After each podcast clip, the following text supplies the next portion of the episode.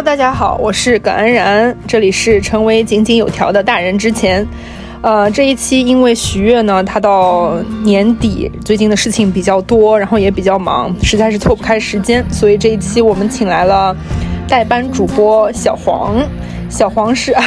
让小黄跟大家打一个招呼。Hello，大家好，我是小黄。嗯，黄黄是我大一的时候的室友，然后我们关系非常好，然后现在我是跟他在。一起，我们现在躺在床上来聊一期这一期的话题。其实呢，我们这一期想做关于情商的这个话题，也是因为小黄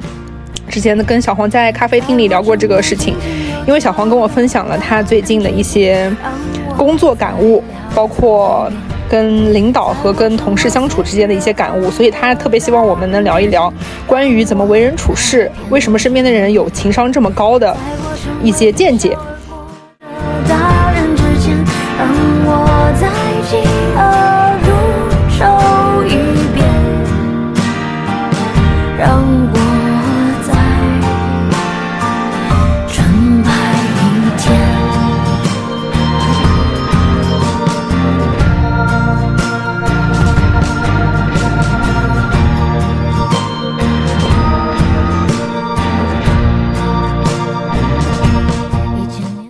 现在我们可以让小黄来讲一讲他为什么会想出这个话题呢？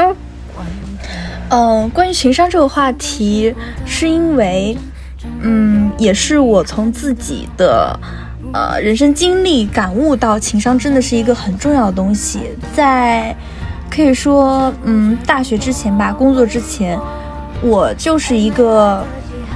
没有任何忌惮，然后。没有任何没有任何忌惮，是的，想做什么就做什么，想说什么就怼谁就怼谁。对我不会考虑那么多，我也不会，呃，我可能只会考虑说眼前的，呃，这样一个人际关系，我不会考虑说我说了什么话，做了什么事可能会引起什么样的后果，这样的后果产生的后续一系列连锁的反应会是什么，我不会考虑这么多。但是工作以后，我就发现。其实有很多人在面对相同的处境中，他们为人处事的方式是不一样的。那他不一样的为人处事方式带来的结果也是截然不同的。那这个时候，你的情商，或者说换句话说，你为人处事的能力，就直接的影响到了你的工作，你给别人留下的印象。那，呃，我觉得每一个人给别人留下的印象，呃，你如果想要在这个世界上很好的。呃，生存下去，或者是发展上去，对，那你给别人留下印象其实是非常重要的，印象就体现在你的情商之中。嗯，所以我就很想知道，为什么有些人他就能够很融洽的跟所有人相处，让大家都会，嗯，第一面，不说第一面吧，就是在短时间内迅速的能够。被你的人散发出来的人格魅力所吸引到，是，这是一个很，我觉得拿金钱买不来的能力，在学校上课也上不来的一种能力。我我很我我说实话，我真的很想拥有，很 佩服。是的，而且尤其是在上大学的时候，你那个时候结交朋友或者不结交朋友，恶语伤人，跟一个人断绝关系，其实不会影响到你自身的利益。是的。你走向工作岗位之后，你会发现，哦，好像我这个人吸不吸引别人，讨不讨人喜欢，很容易促成我们俩之间的交易关系，给我带来很实际的金钱收入，给公司带来好处。是的，那这个时候你就在想，哎，为什么他可以这么灵活的处理这些事情，我能不能像他一样呢？但我觉得这是一个非常好的话题，嗯，因为我身边也有很多让我觉得情商很高的人。就为了研究这个话题呢，我专门去搜索了一下情商到底是什么定义。他说，情商叫情绪商数，这是百度给出的一个定义。他说，这是心理学家提出的和智商相对应的概念。从简单的层次上下定义，就是指培养自我意识，从而增强理解自己及表达自己的能力。然后有一个研究情商的人叫格尔曼，他和他相似的研究者认为，情商是有。五种特征组成的，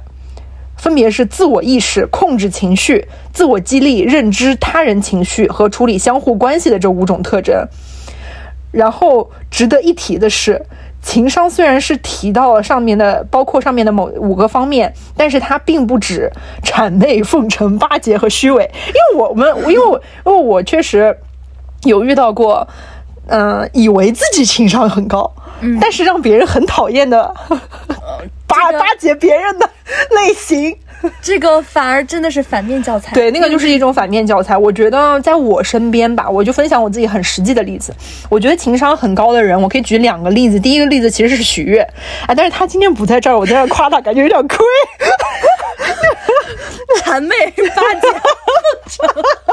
没有，没有这种意思，是因为许悦确实是我见过我身边嗯情商非常高的朋友，他几乎可以跟他身边的大多数人都有一个非常良好的关系，也有很多嗯交心的朋友。我特别喜欢许悦的一点就是，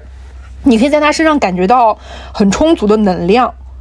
同时，你跟他，我跟他在一起的时候，总是会自然而然的打开话题。比如说，我们很久没见，三四个月没见，然后坐到一张桌子上吃饭，立刻他就会问你说啊，最近怎么样，怎么怎么回事？他会非常自然，然后你就会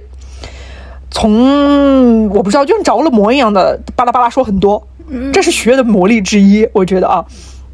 就不会让你尴尬，就是一直很能接话。包括上次，呃，我们呢有一次播客播完之后，我放给徐徐听。然后徐静怡说：“哇，徐悦怎么这么多梗啊？” 但我觉得有梗这件事情其实也是一个非常重要的能力，因为它就是情商高的一种体现。是的，嗯，然后第二个例子其实就是我舅妈，我舅妈是属于她性格特征非常非常鲜明，就是如果我跟她不是亲戚关系，我第一次见见见面见到她，我肯定可可能啊，可能不不太会喜欢她，因为她是一个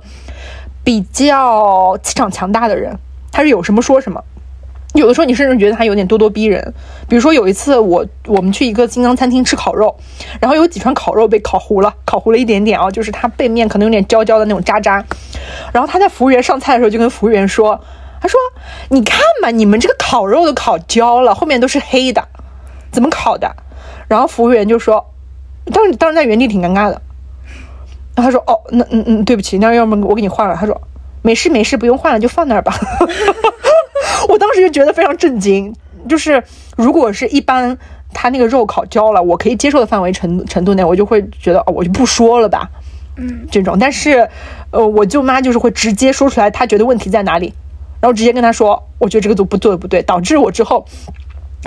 导致我之后有一次跟我爸去看电影，然后我买了一桶爆米花，我当时特别馋爆米花，然后我吃到那个爆米花的第一瞬间，我就觉得。怎么会这么蔫吧？就是你知道，爆米花应该是那种脆脆，哦，但是我当时吃了一第一口之后，好蔫啊！然后我就跟那个卖爆米花的那个电影工作人员说：“我说你这个爆米花没爆好呀，都劈了，都蔫蔫了。”然后那个爆米花的工作人员当时也很很尴尬的站在那里，他说：“哦，那要不然我给你换成这个空心的薯条。我说：“不用了，不换了，我就吃这个。”但是其实，对，其实也没有没有解决问题啊，只是有话说话。但是他就是。呃，我舅妈就是这样一个人嘛，嗯，我但是虽然他是这种性格，我每次还是会在我自己遇到生活中的大小事的时候询问他的意见。比如说谈恋爱，我觉得我喜欢一个男生，你觉得这个男生怎么样？我要怎么追他？或者是找工作遇到一些困难，我应该找怎么什么方面的工作？我都会问他。他最好的一点就是会一针见血的指出你的问题，而且立刻提出他建议的做法，不管这个做法是我同意或者我不同意。嗯，常常是。他跟我讲完对我人生的一些建议的时候，我是在很，比如说半年之后，或者是几个月之后，才发现他当时跟我讲的那些话是很有用的，能够帮助我解决生活中的一些问题。比如说我在国外上学有段时间，其实比较比较心理不平衡，嗯，因为接触到了一些性格也不是性格不是很好，对人不是很友善的人，然后跟他们相处起来觉得非常费劲。然后我舅妈就说。他说：“如果你不在乎、不不在意他们的话，他们就是对你没有任何的伤害力。当你不在意一一个人或者一件事情的时候，这个事情没有办法伤害你。”是的。我后来就想，哦，确实是这样。如果他们对我来讲一文不值，就不在我的生活中起任何作用，我为什么会因为他难过和伤心呢？我觉得心态会平稳很多。是的，就是他的这种情商高和解决问题的能力是跟他的经验，包括他的头脑有关系的。他经历过非常非常多的事情，包括在职场打拼，他会有非常多相关的经验给你。你会觉得你在自己的生活中处于一个刚起步的阶段，但是他可以在更高层次来指导你的生活的时候，你会觉得非常受用。我觉得也是情商高的一个特点。所以从我的经历来看，我觉得情商很高的人就是能很快的认知到别人的情绪，并且用很有效的方式来处理跟别人关系的人。他们跟大多数他们的朋友相处的时候都非常融洽，很能让别很很能留下好感，而且，呃，最主要的特点是他们你跟他的交谈你会感觉到舒服。嗯，我觉得能让别人舒服就是情商高的一种体现，是的，是吗？是的，我觉得是的。就从你刚才分享的你舅妈的例子，我就觉得我单单的用。一两分钟的时间听这个小故事，我就觉得我学会了一个做人的道理。嗯，就是当你遇到什么事情，你觉得别人做的，嗯，怎么说呢？不让你满意的时候，稍微不让你满意，或者说有失公平的时候，因为比如说在，呃，你去一家餐厅里面买这个饭，他们的呃食物没有做好，那其实对于你作为顾客来说是有点不太公平的。但是平时我们可能就是觉得忍忍算了。但是你舅妈的做法，我就觉得很好，他会指出这个问题，让你知道你这个做的有点不够好。但是后面说，哎呀，没关系，就是我原谅你，那就会让可以让店家松一口气，他会哦，嗯，好，我让店家有这样一个渠道，知道我什么没有做好。我下次再改正，嗯，因为最可怕的就是，包括像买爆米花，如果店家他不知道自己的爆米花做的不好，但是但是难道他们自己都不会偷吃一两颗吗？人家有可能是非常好的员工，好不好？就是他们不知道自己是 P 的吗？我觉得没关系，你接你接着你接着讲，就是不知道问题其实是更可怕的。对对，嗯，我就觉得。嗯，其实我回顾一下身边所有我觉得情商很高的人，他们都有一个很嗯共通的点，就是在与他们相处时很舒服的同时，他们又会给我一种很真诚的感觉。嗯，没错，就是我感受不到这种虚伪，因为有些人可能他讲的话确实很好听，你很抒发，可是这种好听有点太廉价了。嗯嗯，因为觉得对，因为顺着一个人讲话永远都是很容易的。是我之前就会特别喜欢别人顺着我讲话，嗯，我觉得我舒服，我开心，我喜欢别人夸我。但是后来往后走，我会发现，其实身边能站出来跟你提一个不同的意见来反对你或者跟你辩论的这种朋友非常来之不易，嗯，因为在面对一个自跟自己关系比较好的人，你去驳倒他是非常非常难难下嘴的一件事儿，是的。比如我对一些我的朋友，他在小事上面，即使让我做的不顺心，我也是我也是忍着，我也不会说你这个做不对，你赶紧给我改过来。这种我我不会的，因为他是一个我觉得不至于让我跟我朋友闹僵的一个小事儿。但是后面其实我发现，如果我能在这种我不舒服的事情上，以一种别的方式提醒我的朋友，他可能下一次。就会触到我雷点的时的那个次数越来越少，我跟他相处会越来越愉快。其实对长远来讲，是一个非常好的计划。是的，是的，我也是，嗯，就是，嗯，怎么说呢？嗯，其实在我刚才有讲过，在我工作之前，我会觉得我的生活就是一个呃很盲目的状态，因为我会没有考虑那么多。但是后来有一个朋友，他告诉我说。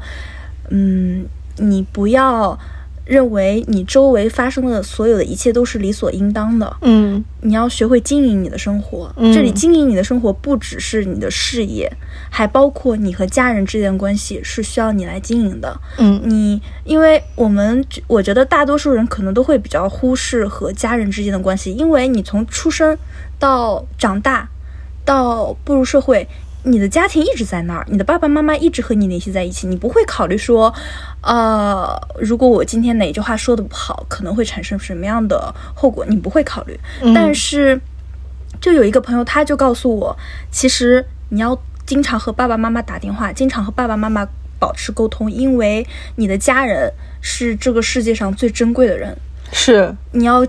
你要经营好你和家人之间的关系。嗯。再一个，你也要经营好你和朋友之间的关系。我觉得大多数人可能会现在或许已经有意识的经营好自己和朋友之间的关系，因为，呃，毕竟朋友可能不像家人那样是一种天然的连接，没错而是而是你在自己后来几十年的生活中，几年或者几十年的生活中自己选择的朋友，互相选择的过程中，就可能自然而然就伴随着一种经营。嗯但是，嗯，我现在就越来越意识到的是，我最开始是有经营我的生活这个概念之后，嗯我开始研究说我要怎么经营好我的生活。因为我不想浑浑噩噩的过一辈子，我不想让所有的事情都，呃，就这样吧，就这样就这行了，无所谓啊。，对，如果事情来了就来了，事情走了就走吧。如果一个人留不住，那就算了。嗯，随心。我我最近不太希望所有的事情都是一都种 go with the flow。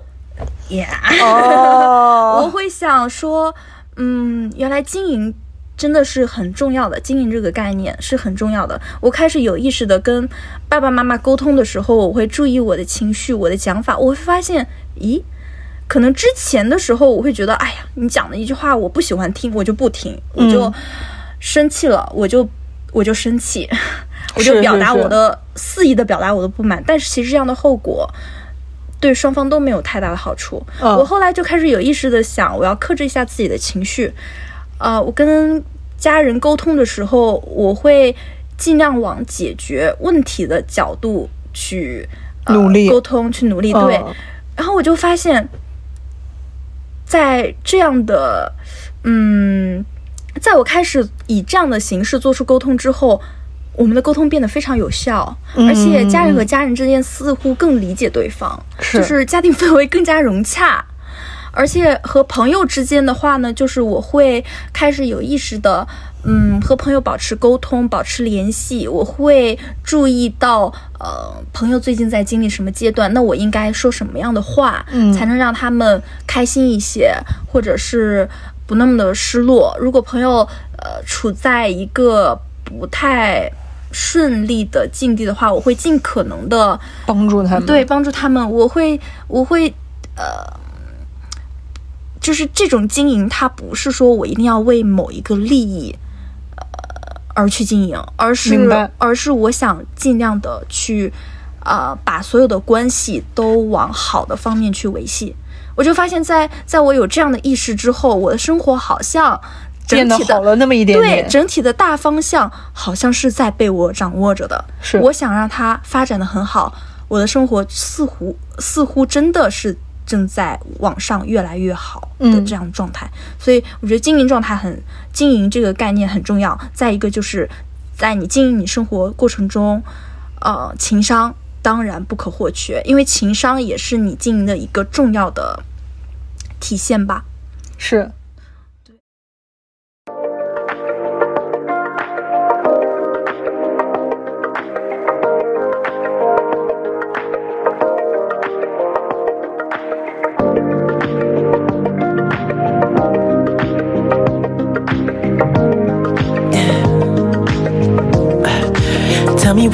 really like. Baby, I can take my time. We don't ever have to fight. Just take it step by step. I can see it in your eyes. Cause they never tell me lies. I can feel that body shake and the heat between your legs. 朋友关系和家庭关系，有的时候我们觉得自然而然的就应该这样走下去，没有什么问题。但是你会发现，越亲密的人， 这种关系越值得你去付出，因为它是一个长期的关系，就像你投资一样，这个股票可能要跟你一辈子，嗯，或者跟不了你一辈子，也要跟你二三十年。朋友可能要跟你五六十年，如果好的朋友，那他绝对是一个值得你投下去你更多的精力去维系，是的，创造长期价值的这么一个事情，反而是跟同事啊，嗯、两三天、三四天的这种酒肉朋友啊，嗯，你忽略也就忽略了，敷衍也就敷衍了。是的，所以我觉得这个方面，明白去经营跟自己更长关系的朋友和父母，是是你权衡之后你明白的一件事儿，而不是说你就是一个人情商高。所以我我为什么会觉得情商高其实就是智商高的一种体现？嗯。你觉得呢？我觉得情商和智商当然离不开，因为你首先你能有，呃，你你明白不同情况下的取舍，嗯，你明白不同情况下不同人的心理，是，然后你才知道怎么样做出最好的反应，嗯说出最得体的话。对。就比如说你之前跟我说的，你的领导嗯，在工作上面的一些表现，我就觉得他其实是一个非常聪明的人。是的，因为你跟我你跟我形容的第一第一个瞬间，你是觉得哦，我觉得我的领导其实情商是一个非常高的人，他能协调各种关系。但是我当时第一个反应是，这个人非常聪明，他智商非常高。对、哦我领导他确实从底子来说，他真的很聪明，他学历很好。再一个就是从我们日常沟通中，我能我就发现很多时候，呃，一些关系很复杂的情况，他能够以最快的速度理清这其中的关系，嗯然后明白下一步该做什么，然后迅速的给我们部门的人或者公司的人做好分工。嗯嗯就是呃，即使他不能当下他不能做出那个最好的选择，他也会有方案一、方案二、方案三。嗯他的条理是非常清晰的。再一个就是他做分工的过程中，或者说他在呃身为一个领导的过程中，怎么带领下属，我觉得他是很有大智慧的。嗯一个就是他在该严厉的时候确实很严厉，就是面对一些大是大非，或者说他觉得你这件事情做错做错了，他就会呃很直白的告诉你，你这个事情做错了。嗯，不会藏着掖着。对他不会藏着掖着，但是他同时也会告诉你为什么错了。嗯他会跟你讲，嗯，我他跟别的同事的沟通我不太清楚，但是他跟我之间的沟通，我真的觉得他是亦师亦友的关系。对于我来说，嗯嗯嗯因为他会经常的跟我呃上一些小课吧，类似于，我真的很感激他，因为从他这儿我真的学到了很多东西。可能这些课它不是，呃，我这里说小课，它。它其实不是那种专业性很强的，但是它就是教会你做人的道理。就比如说面对不同样的客户，或者说面对你觉得呃这些人比你很强，他们看起来好专业，你会心里有一些发怵，你在想自己到底该不该说这些话、做这些事呢？我当时就跟我领导讲过，说，呃，在当下我的工作环境中，我有时候会很容易发怵，因为嗯我觉得面对那些专业的审计、专业的券商、专业的律师，我最好别讲话。是我怕多讲多错对我怕我多讲多错，就是言多必失。嗯、我就问他你你你是怎么克服、怎么面对这个的？我领导就告诉我说，嗯，他说其实他刚开始做做我们这一行的时候，他也不是呃那么的了解其中的专业知识，所以他一开始就是多听，然后心里多琢磨。他听一次，哦，原来是这样。第二次的时候，他就在猜会不会是这样的。第三次也是猜会不会是这这样的。第四次的时候，他发现是这样，他们接下来讲的话跟自己心里猜的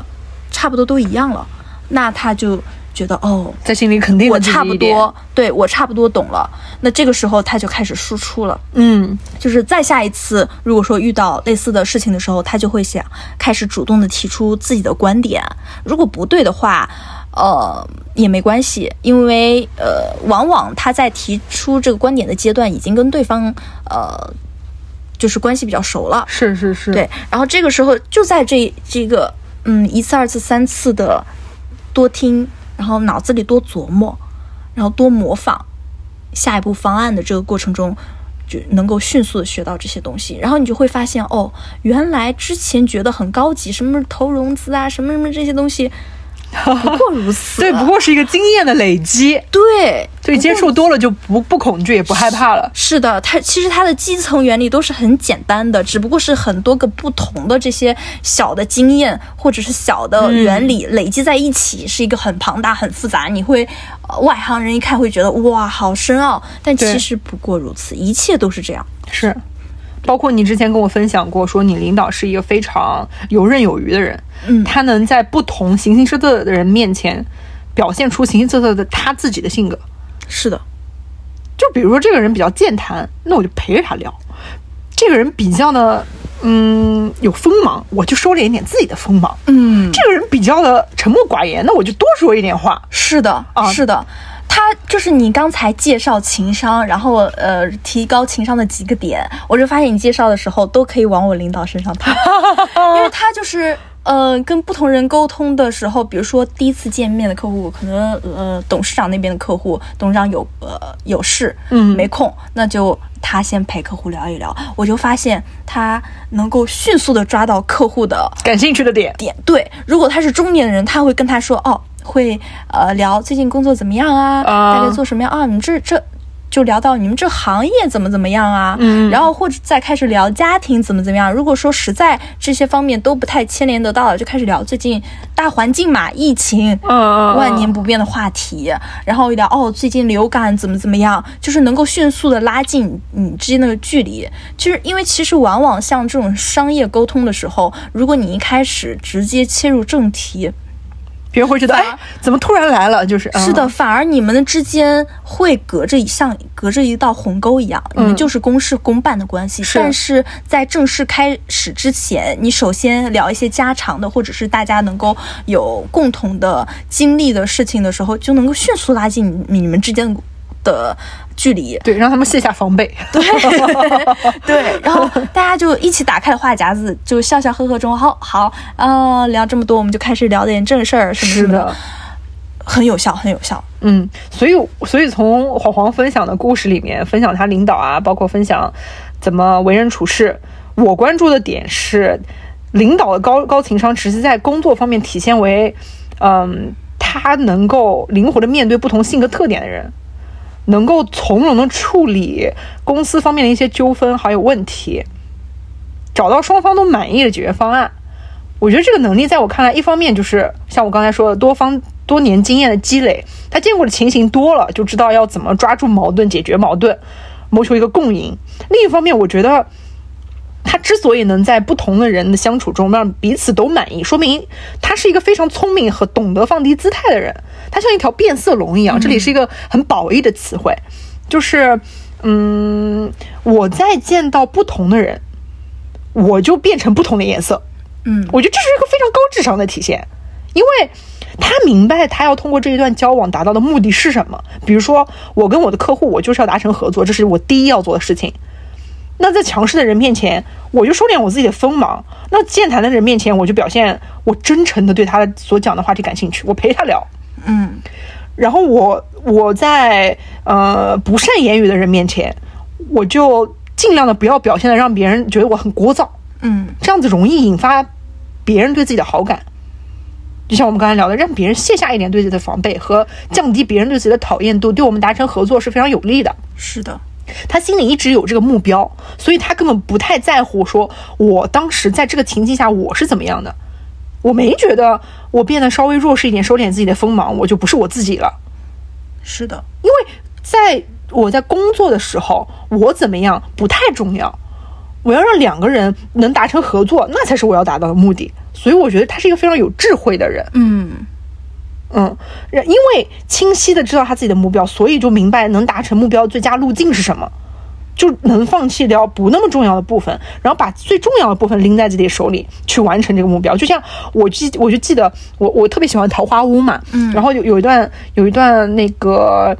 视频有有一段片段，就是王鹤棣他在桃花坞里卖菜，因为他们就是需要有一片菜园，然后那那把他菜摘下来之后，他需要把这个菜卖掉，去挣一点 KPI，然后他们说就挣一点那个叫什么分儿，嗯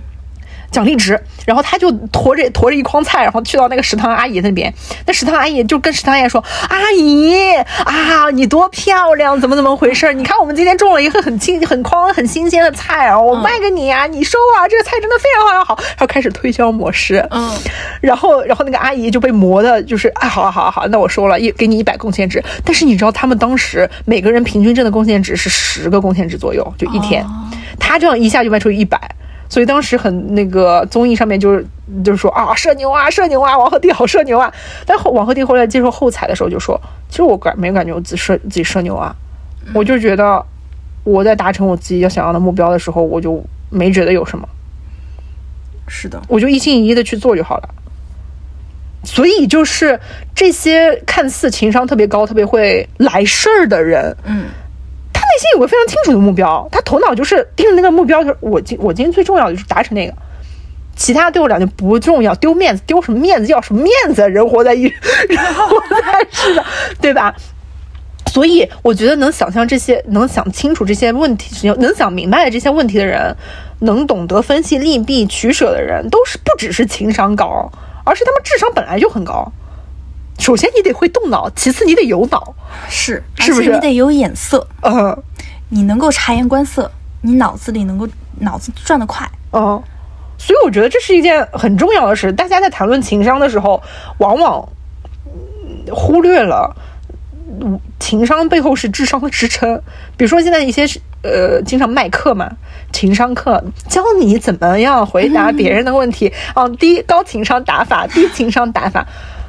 但是我觉得那些东西只是很多时候学了一个表皮，是，你把那层皮扒下来贴到你身上，迟早你的你你自己的颜色会露出来的。如果你并不清楚别人为什么那么做的话，嗯，但是你如果一旦搞清楚别人为什么是讲出来话是这样的，因为他内心有一套自己的、嗯、思维方式，嗯，有一套自己的取舍原则、抉择原原原则，那才支撑他们在讲话的时候是这样表现，行动的时候是这么表现，才有了他自己的这种所谓情商高。是的，嗯，因为其实，嗯，就像之前我会觉得那些讲大道理的人都是胡扯，就是你不要给我讲什么大道理，没用啊！我现在在做的一些事情，你告诉我这个事情怎么做才是最重要的。我之前是嗯一直是这样的观念，但后来我发现，我越来越觉得那些大道理其实挺有用的。嗯，他们教会的你的是你的思维方式，是，因为，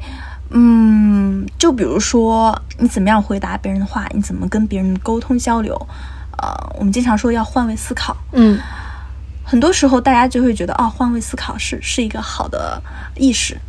但是很少有人能够真的做到。我，嗯，我具我忘了具体是什么样的事情了，但是后来我就一直开始有意识的换位思考。那换位思考这个概念，它不仅是呃说体贴别人，还包括你和别人沟通，或者说工作的沟通上，或者说谈判中，嗯换位思考很重要。就比如说，我们想要跟客户谈呃一个折中的方案，那我要怎么让客户来接受这个方案呢？其实对于他可能客户原本提的方案来说，我这个方案反而他可能会吃一些亏。嗯那这个时候我说服他的办法就是，你有别的好处。对我这个方案能够带给你别的好处，或者是跟你原来的方案相比，就是站在他的那个立场上帮他分析，和原来的相比，这个方案会有什么好处？那原来的方案可能会有什么比较大的风险？嗯所以我会，呃，我们可以放大这种风险，啊，我可以放或者大这个好处，或者或者就说，即使你看我现在的第二版方案比你第一版方案看似你少挣了现在的一些钱，但是我们未来在哪个方面给你补上？是。啊？我们拿另外一些东西来换，他觉得哎，好像这长远来看更合理，对，他之前又觉得哎，可以可以，对，就是很多时候可能我们现在嘴巴在这里讲应该怎么做，怎么怎么做，可能呃嗯一开始听的时候，呃很多人会觉得哦，不过是嘴上说说而已，是真到时候嗯还不一定呢。但是其实如果你真的把大家都讲的，或者说是前人已经总结过的一些经验落实到你的实处的时候，你会发现它真的很有用。嗯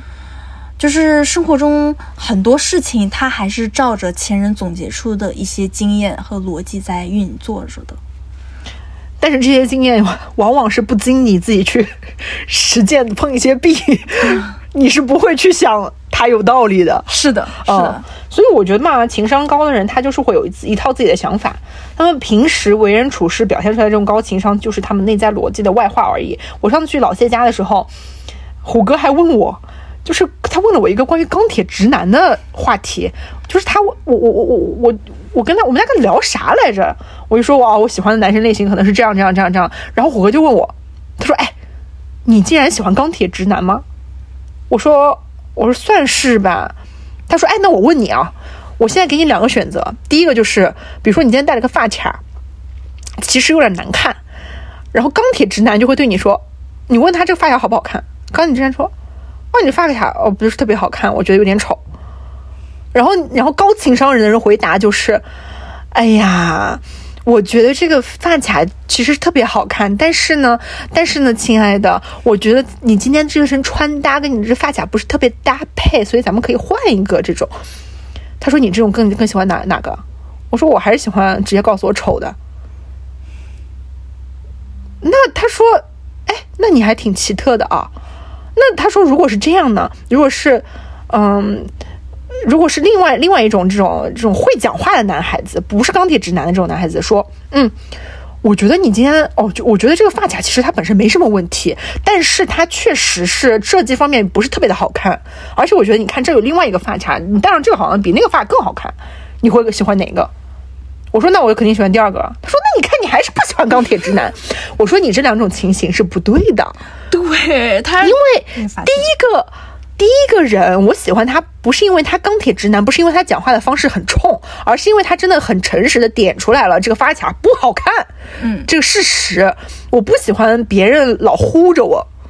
嗯，就是有话不说话，嗯，但是你点出事实的方法可以多种多样，你可以说丑死了，赶紧换掉，嗯，你也可以说，哎呦，我觉得这个是本身没有什么问题，但是我他好像美人的设计上不是特别好，哪一种更委婉的方式能让别人接受？我觉得这叫高情商。但是高情商不代表我虚伪，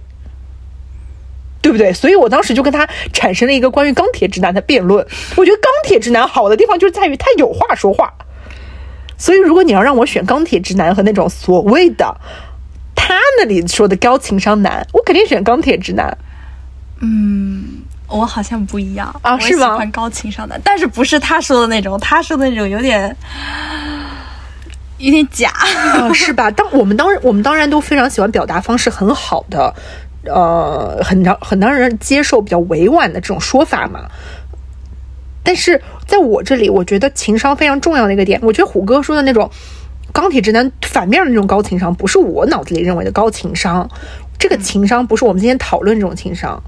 我觉得在我这里应认为的情商，它最根本、最根本就是它要在诚建立在诚实的基础上。嗯。它不是一个很冲突的事情，所以我就借着这个话题，我就在在想来聊一聊，我们最后嗯分享一些很实用的，嗯，跟别人为人处事、跟别人交往过程中的我自己的建议，包括小黄的建议。我自己先说的话，我可能有我数数啊，第一个、第二个，嗯，第三个，我有三个建议吧。嗯，我觉得第一个建议就是极端的诚实，不管是对别人还是对自己。因为对我自己来讲，我坚决努力的做到不欺骗我自己。如果我今天心情非常不好，我就会跟小黄说：“我说，哎，我今天这天心情非常糟糕，我的自我调节能力真的达到了一个极限了。我今天心情非常 down。因为我我觉得，我如果是骗我自己，我自己过得很好的话，我会掩盖我其实不好的那个事实。嗯，我不会去想办法解决那个根本的问题。包括我如果想说，因为我最近在找工作嘛，呃，我如果说这个工作我真的非常喜欢。我对我自己的专业毫不怀疑，我知道我自己的终身职业是什么。我如果骗自己的话，我如果骗别人就是骗不骗自己。我骗自己骗久了，我可能就是，嗯，也不知道自己究竟想要的是什么吧。如果如果我能对自己极端诚实，直面问题是一个非常非常重要的解决问题的前提。嗯，所以极端诚实在我这里算一个非常。重要的特质是在情商高不高的呃建议里面。嗯，而且我插一下，我觉得极端诚实它也是呃你调节自身的情绪或者状态一个很重要的点，因为你对你自己诚实，你意识到你的状态不好的话，你你你对你周边的人坦白。我的状态很不好，这其实也是一种潜在的外界求助吧。嗯，就是对方知道你处在这种这样状态的话，也会能够，嗯，更早的意识到，哦，你状态不对，我们可以帮你调节。嗯，其实现在不是说有很多人会有抑郁的情况嘛，就快乐型抑郁症、微笑型抑郁症，是的，很多人就是把一种负面的情绪都隐藏在了自己的心里，然后面对。朋友或者身边人的时候，永远是乐观的、开朗的、开心的。可是他自己把所有的垃圾情绪都放在自己这一边。嗯，那我觉得，嗯，真的是好善良，你对周边所有人都那么那么的好，但是对自己却，嗯，没有，嗯，我会觉得好像有点没有照顾好自己。对，因为其实现在大家有一个短语特别火嘛，叫 “fake it till you make it”，嗯哼，就是假装成功，直到你真的成功。我觉得，我觉得这个观点我占百分之三三七吧，嗯就是可能不是特别同意，但是它有它一定的道理。因为一个人装久了，他可能最后真的就成为这个人了。这叫我之前研究过一个事情，叫配得感。如果你觉得自己就是，比如说我配拿多少多少钱的工资，你就会往那个方向去努力，然后最后真的让自己挣到那一份工资。但是我觉得我说的诚实跟伪装，也也不是这个 fake it till you make make it 这个方面，就是我觉得诚实的面对自己，就相当于你要把自己不好意思讲的。呃，隐藏在心里的问题剖开来，就是你你你你不用剖开给别人哈，你剖开给自己，嗯你对自己诚实。比如说，我今天确实，我对我自己的生活习惯非常的不不不不同意，嗯不接受。嗯，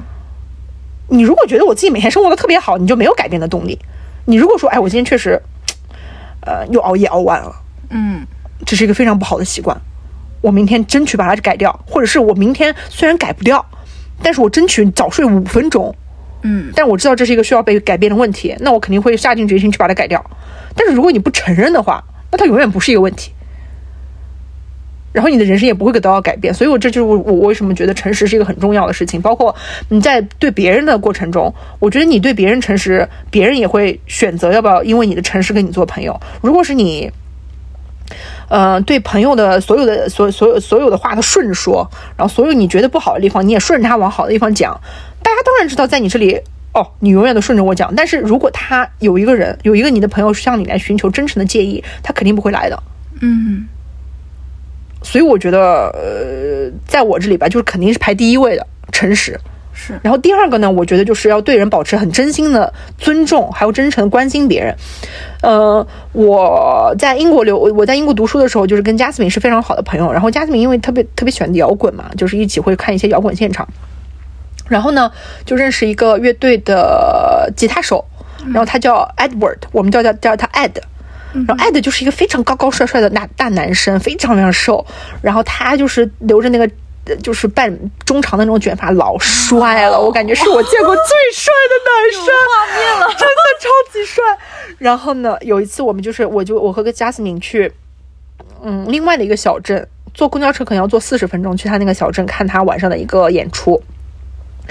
当时我跟贾斯敏订了这个酒吧对面的一个旅馆，就是晚上住在那里。但是艾特他们不知道我们晚上是不回都伦的，是不回学校的。他们自己开的车过来嘛，然后回去的时候已经散场了，然后隔了那个酒吧和我们的酒店之间隔了一条马路，很窄的一条马路。然后我当时已经站在马路对面准备要回去了，然后艾德突然从那个酒吧的门口跑出来，然后在那就是摸了一把头发，那四处张望。然后我就看了他一眼，然后他就夸，他就跟我对视了，然后他就从马路对面跑过来。你知道吗？就是我当时觉得，我操，有个大帅哥 朝我跑来，哇，真的就是我见过最帅的人朝我飞奔而来，你知道吗？然后他站定，他就跟我说，他说：“哦，你们你们晚上，你你们晚上怎么回渡轮啊？你们两个女孩子非常的不安全，要不我没有车，你们我我我我我们把你送回去。”我当时我的心要化了，我的心就是已经在融化。那好体贴哦，他非常非常体贴，很细心。他就是会真诚的关注到你们两个女孩子，其实在一个小镇是不安全的。嗯，然后他会，你想啊，就是他是唯一一个人过来问我们，我们只是一个小小的粉丝而已。他虽然是个学生乐队啊，粉丝也不多，但是他就会关注和真诚的关心你。嗯，你可以从他的眼神里感觉到他是真的很担忧，所以我当时觉得非常，嗯，被体贴和照顾到了。他只是一个陌生人而已，对我们两个来讲，我们两个对他来讲也是一个陌生人，但是你可以从他身上体验到那种善意，嗯包括也可能是他从小的家教和礼节，嗯就是对人来讲那种，哇，我现在心里想到就是暖暖的。哦，我从你刚才讲的这些话，我就觉得好美好的场景。真的很美好。只有只有你真的非常真诚的为别人着想的时候，别人才会立刻感受到你的好意。嗯。嗯，我也会，我就不管这辈子还能不能见到爱的，但是他绝对是，嗯在我这里一个非常非常高情商的小男孩，不是小男孩啊，大男孩。嗯。是，然后第三点嘛，我不是说有三点嘛？最后一点就是，我觉得其实跟别人还是要保持适当的距离，不管是父母还是朋友，你不要试图去打探别人很私密的东西，是的，因为人跟人之间总是有一些秘密是不可言说的，就是有些秘密只能你自己跟自己讲，就是你这辈子只能自己跟自己讲，嗯。跟父母也分享不了，跟最好最好的朋友也分享不了。是，所以、嗯相信吧，我们都是一个其实很很孤独的个体，能孤独的个体能彼此取暖，一一一会儿会儿就已经够了，不要想着我们我们要彼此交付，真心交付是不可能的。不要把所有的自对。己都展现在别人面前，给自己留一块地，哦专属于自己的一块对，。也尊重别人那块地吧。嗯，不知道小黄有没有什么别的跟朋友相处之间的非常高情商，你觉得非常能嗯、呃提高交友质量的这样的建议，嗯，你也可以跟我跟大家分享我分享。觉得，嗯，身边的人，包括我，我会有一个习惯，就是每次睡觉之前，或者说是脑子放空的时候，我会开始不停的回闪我之前做过的一些事，或者说过的一些话，就很奇怪。可能呃就像安然刚才讲的，说嗯，很多朋友可能他会顺着你夸你，让你很开心，是的，什么什么的，呃，也会有些朋友他会很直白，或者说很真诚的指出你不对的地方。那我在每一次睡前回闪这些之前回忆的时候，我好像把我很难能够回想起之前的朋友到底夸了我哪些，我很容易就忘记了。是但是吗？我记得的永远都是那些指出过我不好的地方的人真真实实做错了一些事情的时候，嗯有人能够指出我的这些错误的那个瞬间，我很真实的、很深刻的能够记得。所以我每一次，嗯，我会最先回放，就是吾日三省吾身，我会最先回放我今天做了什么事。我是不是这些话本可以讲得更好？我会脑子里会不停的复盘，我在想，如果下一次再遇到这些情况，我要怎么讲这样的话？嗯如果再遇到这样的情况，我要怎么处理能够更好？嗯，所以在下一次的时候，我就开始用我之前脑子里预演的那个方案去做。哦，我会发现哦，效果真的很好。嗯，就是，嗯，做一个爱反思的人。对对对对对，我会觉得，其实我觉得你每次在脑子里复盘自己做过的事情，应该算是一个挺好的习惯吧。我推荐，我会推荐所有人都能够这样做，因为你在复盘的时候，你是站在一个旁观者的视角去回想你到底做了什么什么样的事，然后你会。在这个过程中，你会不停的梳理不不同样的关系，以及梳理你做过的事的出发点到底是什么。嗯然后你会梳理你做过的这些事，它到底产生什么样的后果，或者是、呃影响。呃，你会给自己建立一套呃备用方案。明白这个明白。对，即使以后可能遇不上，但是你在脑子里建立这个备用方案的过程，就相当于你已经又经历了一遍。嗯，那你以后在应对这些情况的时候，你就能够更加得心应手。对，然后再一个，下一个建议就是，嗯，真诚的对待你身边的人吧。就是我，我觉得我身边所有给我，呃，感觉他很好，嗯他是一个很高情商的人，他让我很羡慕、很佩服，嗯，很想要，呃，他肯定是我的学习的对象的人。很想要接近他。对，很想要接近他，很想要和他做好朋友。这样的人，他们都会有一个，他们绝对不会有的一个特点，就是高傲。哦，是，是，就是他们，嗯，能够让你产生亲近感以及信任感、可靠感的这样的人，他们一定是和你的心更加贴近的。就是处事的时候，一定是会让你觉得没有任何不自在或者是束缚感的。对，因为我觉得高傲的人，他本质上是觉得你你低他一等，是，他高你一阶。对，但是情商这个玩意，就是我本质上觉得我们俩是平等的，对，我在跟你平等交流，即使我觉得咱们俩不平等，但是我表现出来也是平等的，对吧？因为你如果觉得一个人高傲，他肯定是表现出来让你觉得他高傲，嗯，那表现出来，那肯定心里也是这么想的，对，对，是，非常有可能。所以我觉得，呃，如果你是一个内心觉得我跟别人就是我们俩平等的个体，嗯，我们站在一个平台上对话交流，对，没有什么不同。那你其实很难很难表现出来你很高傲，除非你是想故意的疏远他，你不想让跟他接触，我觉得这倒是有可能。但是是确实啊，是的我觉得本质上我们大家没有什么，我我不是一个很特殊的人，我们你也不是一个很特殊的人，但是我们也是非常特殊的人，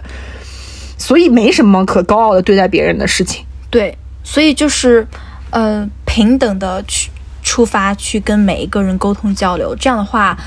嗯，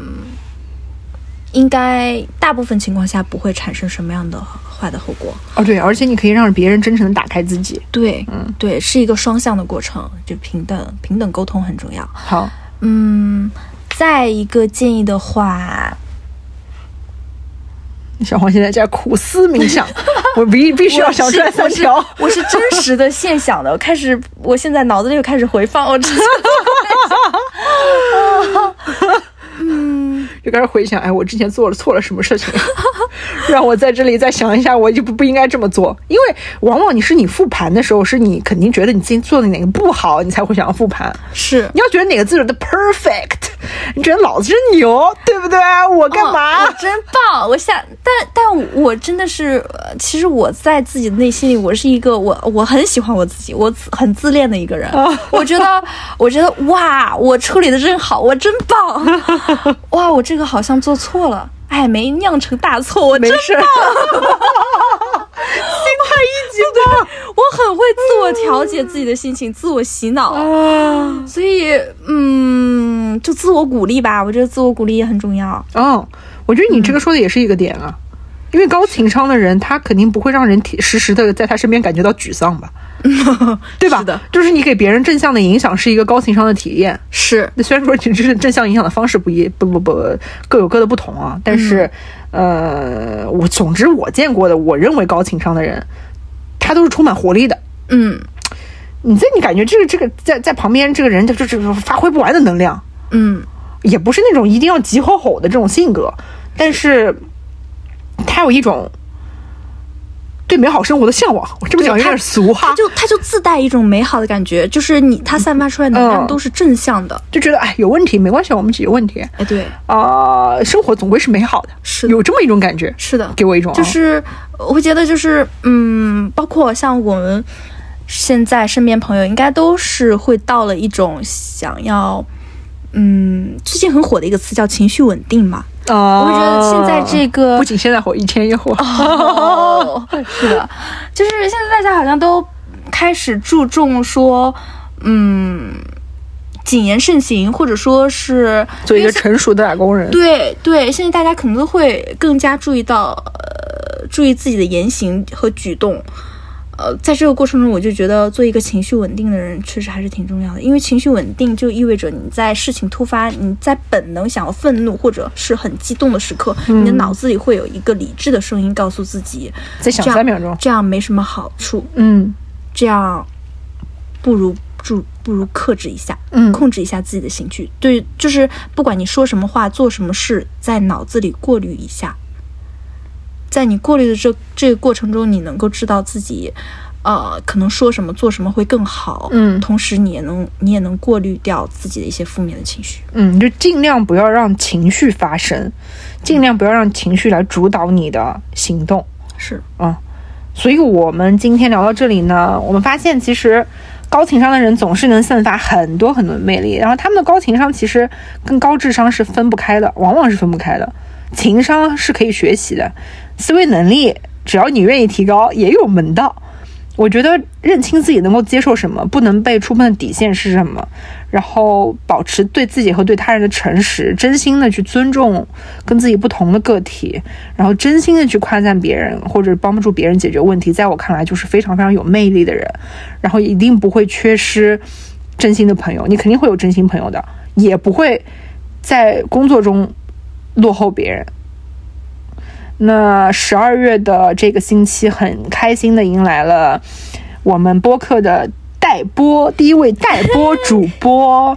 呃，小黄。我特别特别庆幸有小黄是我的朋友，然后四零零五是我的室友，还有朋友，包括小黄带给我们这一期的话题和讨论。那这一期的播客就到这里啦，我看。那个最近上海温度也是快要降低了，也在降温了。嗯，在降温。所以大家还是要注意注重保暖。然后年末也收获一个收获满满，总结一年的成就。嗯，好的。小黄还有什么要说的吗？啊、第一次录播课，很激动，感谢安然给我一个平台。以后变成就是老粉。是的，嗯我我我等待着成为井井有条的大人，就是发展壮大，声名啊呃声名远扬。以后要是找你拉一点投资的话，那觉得是投一块还是两块呢？哎，一块两块怎么能行呢？我 我一定，我求着现在的各位 对接的各位金主爸爸们，必须投，用上我所有这两年的工作经验，一定要劝他们。啊，那用上这两年的工资这个这个我考虑一下，这有点难做到。哎呦，抠门儿吧，就是。然后主要是已经快花完了。好的，那我们这一期的播客内容就到这里结束啦，感谢大家收听。好的，拜拜，拜拜拜拜啦。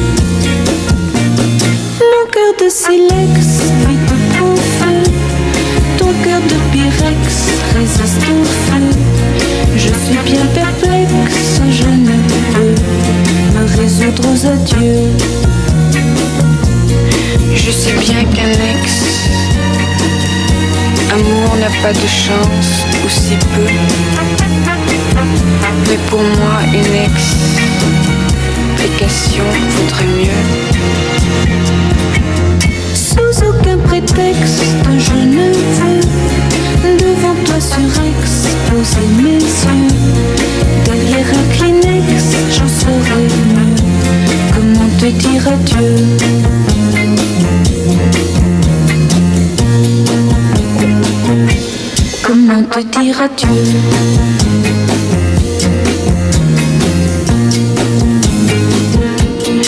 as mis à l'index nos nuits blanches, nos matins gris bleus. Mais pour moi,